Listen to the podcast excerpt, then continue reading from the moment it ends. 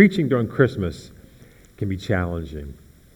And the reason why it's challenging is because um, so you're given this you're given an opportunity to preach. But what do you preach about? Everybody's heard the Christmas stories before. You know, you've got the stories of the three wise men. We the story of Jesus being born in a manger. The stories of the, uh, the shepherds in the field with the angels. And it's like, what can I possibly say differently that you guys haven't already heard before, or you haven't seen before? And then you have to sort of step back and say, okay, what is Christmas really about? What is, when we look at Christmas, what are we really looking forward to as we approach Christmas? What are we celebrating? You see, there's many things that we love about Christmas time. You often hear these phrases all the time about joy and peace on earth and giving and just goodwill toward men.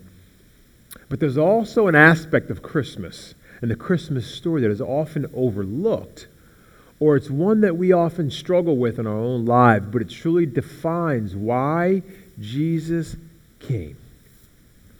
I told the first group, I'm like, to be honest with you guys, I'm getting to the point in my life and in my walk where I'm tired of talking, or I'm not saying talking, I'm tired of learning about Jesus. Be honest with you. I'm tired of learning about Jesus. And I've gotten to the point in my life now where I'm like, I want my life to be the gospel. I don't just want to learn facts and figures anymore. I want my life to be just like Christ's life. I want my life to be the gospel, to literally step into a world in which everything is defined by the gospel. And what I want to do today is I want to touch on something that affects every single one of us in this room. And the question that we have to answer and the decision that we have to make is will we continue to live this way or will the gospel affect us? And when we look at this just as head knowledge or will we allow our lives to be the gospel too? I want to look at Christmas from a different angle this morning. And I'm going to look at it from a letter that Paul wrote the Philippian church. I'm going to look at something he says right there because he talks to them about unity and he talks to them about humility. Unity, living in unity with one another, and it's done through humility. And what I want you to walk away with and see today is this that true humility is found in Christ. True humility is found in Jesus. And my hope and my prayer is that we walk away today with a much deeper appreciation for Christ and what Christmas truly, truly means. Before we get started, you guys, let's pray. Heavenly Father, Lord, we just pray that you would clear our minds, clear our hearts, Lord, to hear from you that you would speak to us today through your word, Father.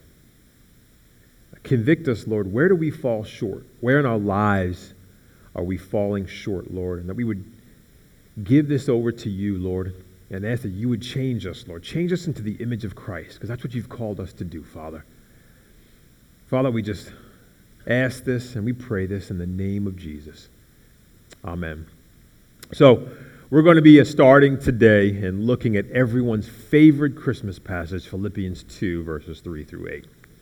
So, Philippians 2, verses 3 through 8 is what we're going to look at.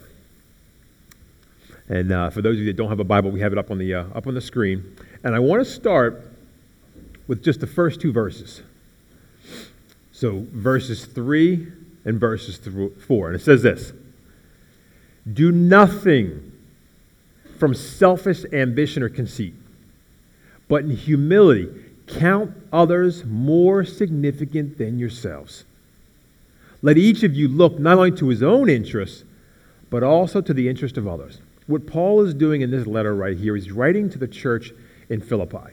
And what he's saying to them is, I want you guys to live in unity with one another. I want you to be of the same mind. I want you to be of the same love. I want you to be in full accord with one another. And he says, This is unity, and this is how you were called to live. This is how we live in unity. And he says, so he goes on to verse 3 and says, Don't live this way. Don't do anything from selfish ambition. Selfish ambition literally is where it talks about the advancement of yourself, it's the promotion of yourself. Do nothing from selfish ambitions and do nothing from conceit. Conceit is literally thinking too highly of yourself. It's a preoccupation, it's an excessive self interest. Everything is about you. You know, the funny thing is, our lives are defined by this. I think about my own life. My whole life is selfish ambition. My whole life is conceit because all I do is worry about myself all day, every day. It's the result of sin. We are obsessed with getting our own way and getting our own advantage. That's how we live. It's interesting because all of us live this same way. There are 7 billion little gods walking around this earth, all thinking it's about them. That's how we live. That's an everyday reality of how each and every one of us lives every single day. And what he says is this pride promotes conflict. Well, you can see, it's easy to see, right? If it's about me and it's about you, we're going to have a problem, right? But what he says is humility. Humility is what promotes harmony. And he says, and what humility, humility is, it's looking at other people as more significant and more important and worthy than yourself. It's literally a lowering of yourself. Where the world says it's about self assertiveness and imposing your will on other people, Paul's saying it's about lowering yourself in humility toward other people. He says, looking at other people's interests. Looking at other people's interests, not just your own. It's a having a concern for the needs and the concerns of other people. The question is, how do we do this? Well, I'll give you a hint. It's stepping into somebody else's life. It's literally this idea of stepping into somebody else's life. Why is it hard? Because of our sin. Our sin makes it extremely difficult because everything that we do is, upon, is on our own self will. You know, the more I grow in my faith, it's funny how this works. If you had told me this before, I'd never believe you. I would, I would think that as I grow in my faith, that I would uh, tend to think of myself as, uh, as being better, being more Christ like. But you know what happens as I grow in my faith?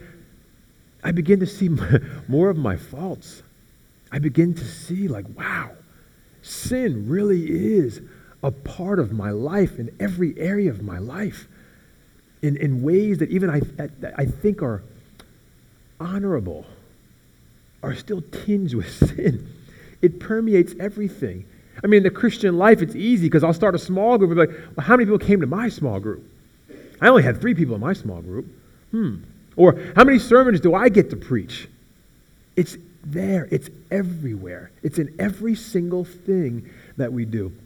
I'm reading a book right now called The Marriage Builder by Larry Crabb. It's a really good book. I've read a lot of different books on marriage, uh, but this is one that that really has struck me personally because it gives like different examples, and I'm like, this is so true. It was literally, I'm like, I read this book and I'm like, it was written for me.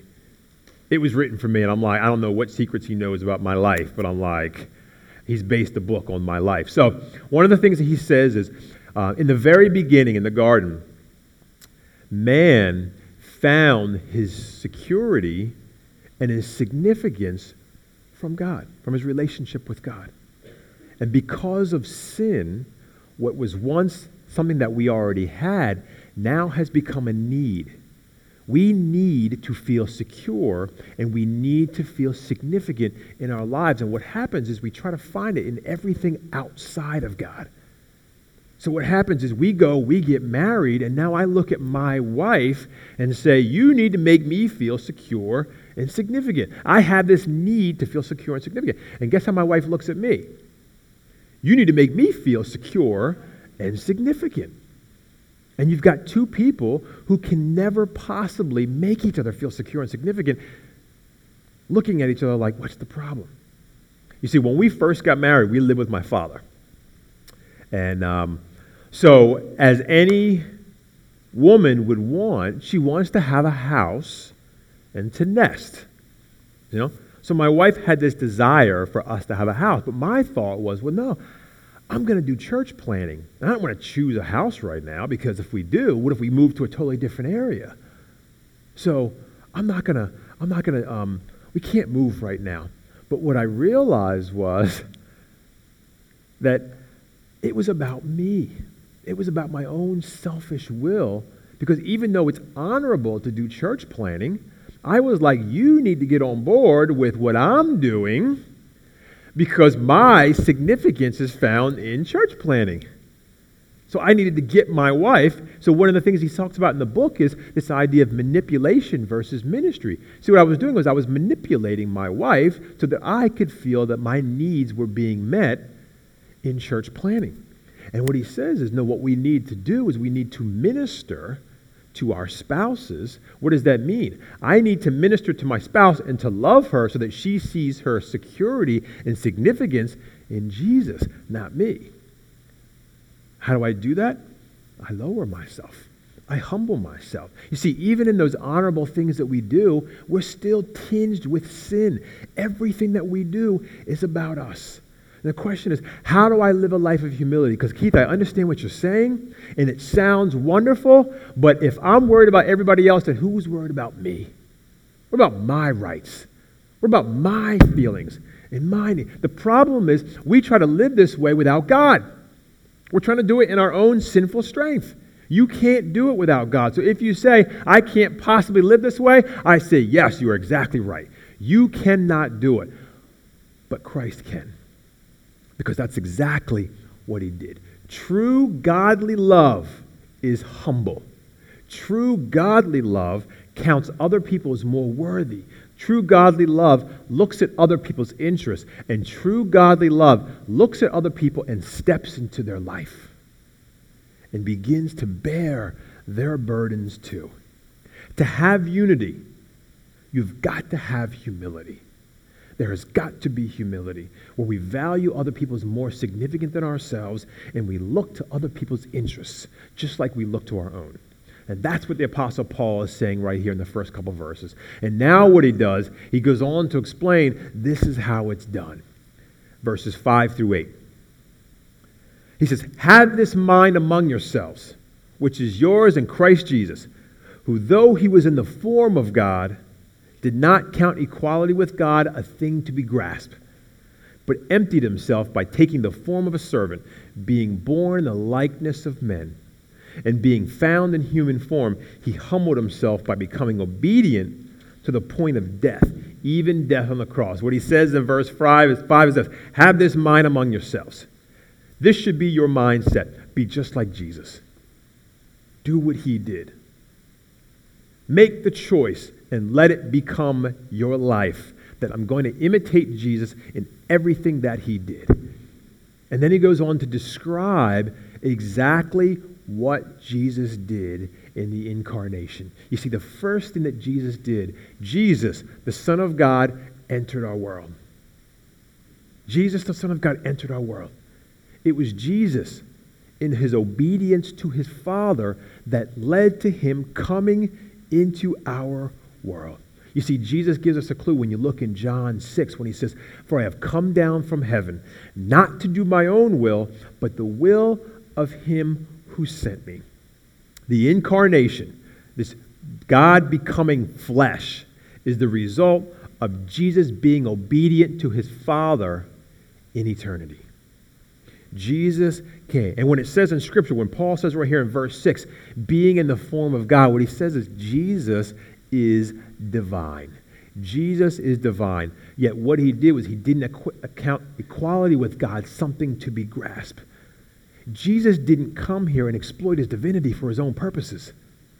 Jesus didn't come here and exercise his deity at the expense of other people. Jesus was already God. He just came and he chose not to cling to it. Jesus came here and he emptied himself. He didn't empty of himself of his divinity. he was still divine. He still had divine attributes. He did not remove his identity as God, but what he did was he took human nature and he added it to himself. Jesus lowered himself. He emptied himself. He humbled himself by becoming human. He emptied himself of his glory. That's why he goes later on in the book of John when he says, and he's praying to his Father, he says, And now, Father, glorify me in your own presence with the glory that I had with you before the world existed. Jesus, in eternity, the Father commissioned the Son, who laid aside his glory with the Father, to give his life for our forgiveness and for renewal. When we see the story of Christmas, what we see is the story of Jesus entering into our world. He incarnated, he became flesh. You know, we also see it in how Jesus entered the lives of people. You see, one of the things that the Apostle Paul says when he goes in and talks about what this idea of self emptying means was he added the human nature to himself. But he says he took the form of a servant. He literally became a slave. He became a slave. He deprived himself of divine glory. He was born in the likeness of men, which means he truly and completely became human. Yet he didn't have sin. And he says he was found, being found in human form, he was a real human with all the attributes of humanity. Jesus became a man. And what he did, when you look at his life here, he began to go to people and enter into each of their lives individually. I think about the story of the widow of Nain. This is a woman who had lost her husband. She had lost her son, so she lost her security and she lost uh, her provision. And Jesus, these two crowds are approaching each other. And if anybody, Jesus his eyes are directly on her, and he goes and he enters into her life. And he begins to bear her burdens to the point where he raises the son from the dead. I think about the story of uh, this sinful woman in the house of the Pharisee. And as they're there, she comes up to Jesus and she's wiping his feet with her tears. And the Pharisee says to himself, if this man were a prophet, he would know the type of woman that's wiping his feet.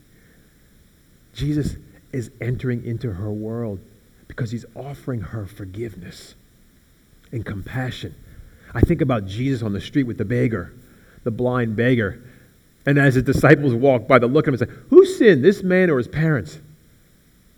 And Jesus again has to refocus them to step into this world. Look at this man and have compassion on him. Jesus' whole life was defined by going to people and stepping into their world and bearing their burdens. And it's Jesus' bearing people's burdens that ultimately led him to the cross, to ultimately bear the burdens for all of us. That's the gospel message. Jesus stepping into our world and stepping into our lives so that we would have forgiveness by taking on our sins. Jesus surrendered to his Father. Jesus willingly laid down his life. His Father told him to come, and he came. And he laid down his life. Jesus in the gospel and Jesus on the cross, you see, he didn't come with selfish ambitions or conceit. Jesus was humble because he counted other people as more worthy than himself. Jesus didn't look at his own interests, but he looked at the interest of others first. He looked at fulfilling his Father's will, and he looked at us and he said that we needed salvation. And he humbled himself and he lowered himself so that we would have salvation. Jesus chose to do what his Father had asked him to do, and he was obedient to his Father fully. And it's his obedience to his Father that led to his own death. Death in one of the most shameful ways during that time. Death on the cross. You see, what the Apostle Paul is saying is if you want to have true unity, you've got to have humility. You've got to look at other people and say, they are more significant than me. I got to look at other people and look to their interest more than my own because that's exactly what Jesus Christ did. He is the ultimate example of what humility is. Jesus, the Son of God, took on human flesh. He entered our world He enters our lives individually. And now, through us, he enters into other people's lives. You see, Paul talks about humbling yourself and counting others as more significant and looking at other people's interests more. When we live like Christ, that's what we do. But it's hard. It is absolutely hard to go from a life in which everything is about me to now living a life in which it's about other people first. But how do we do it? We have to allow Christ to live through us, and we have to incarnate with other people. We have to literally step into their worlds. You see, the first thing we do, we learned from our last sermon series in Colossians, is you your, clothe yourself in righteousness first. I realize that my security, my need to feel loved and secure, and my significance, which is my purpose for life, is only filled with Christ.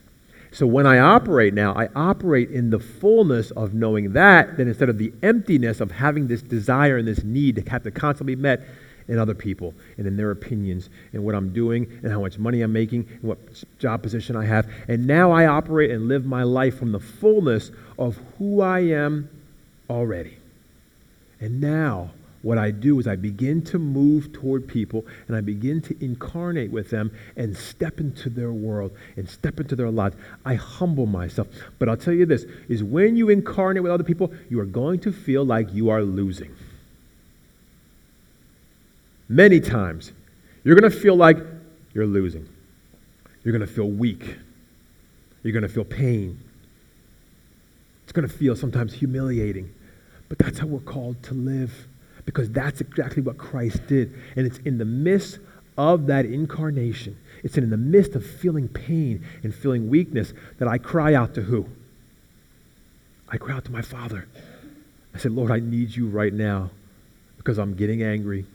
I need your life in me right now, Lord. You see what it is? Every day, it's the constant communion with my Father. I need you, Lord. Give me the words with which to say. Help me to love this person because they just said something to me, and I know what my first reaction wants to be.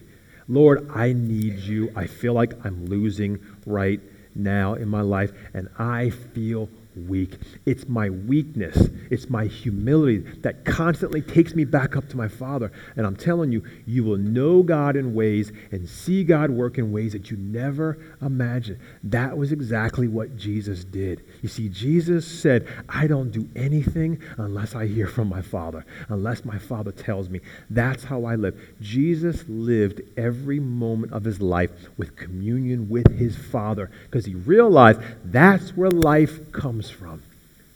That's why when he says to the woman at the well, after the woman at the well and the disciples come back and ask him about eating food, he says, My food is to do the will of my Father.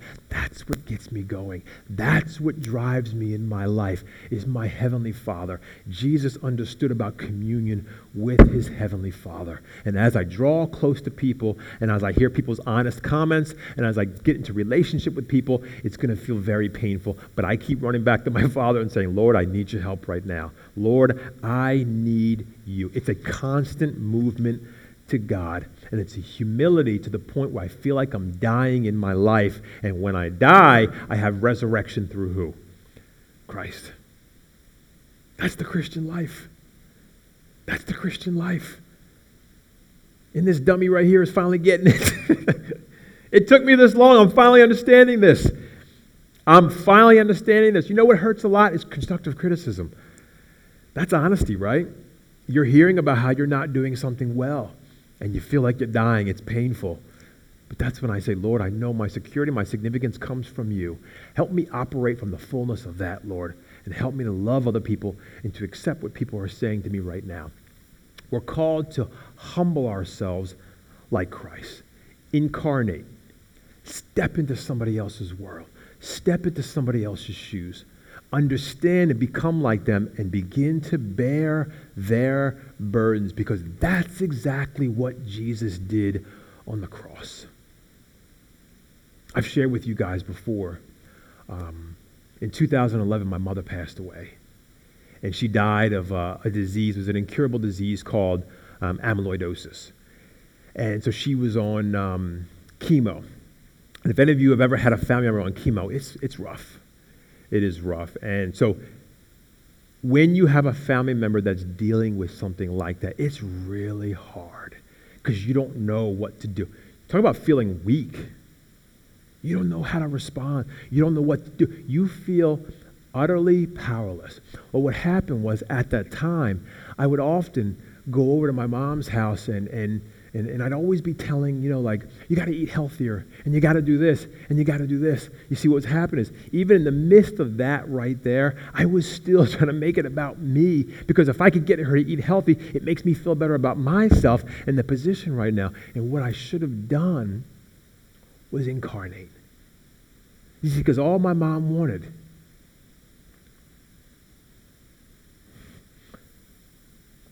was for somebody to step into her world and bear her burdens with her. It's probably the biggest regret that I have is that I didn't spend more time just incarnating, lowering myself, humbling myself. But you feel weak and you feel pain. But it's that moment right there that we draw close to God and say, God, this isn't comfortable. I need you more than anything, Father. I need you more than anything in my life. I draw life from Him when I humble myself, when I move toward people.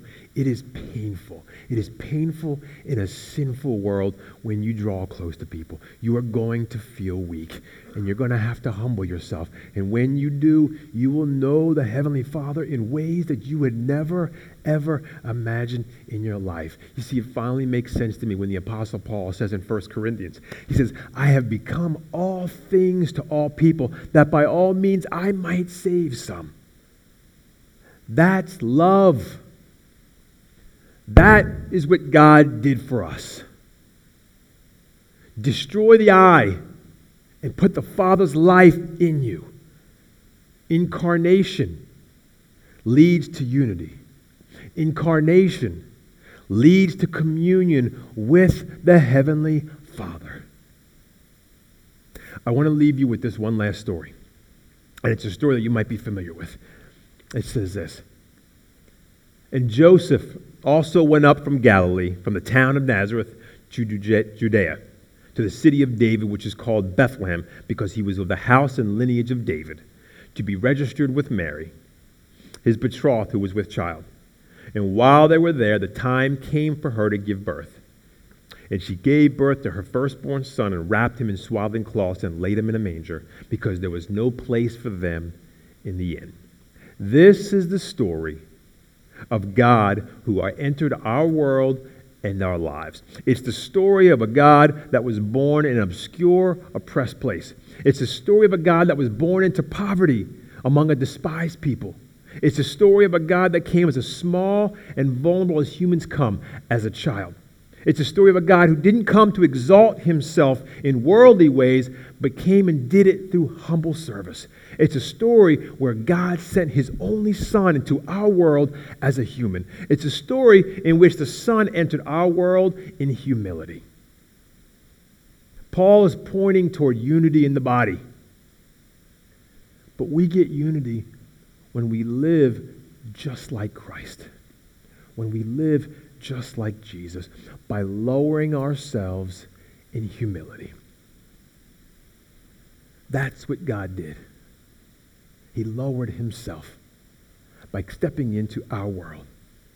And we have communion with God because of what Christ did. That's the Christmas story. The greatest gift we can share with anyone is Christ. Because that was the gift that was given to us. Pray with me.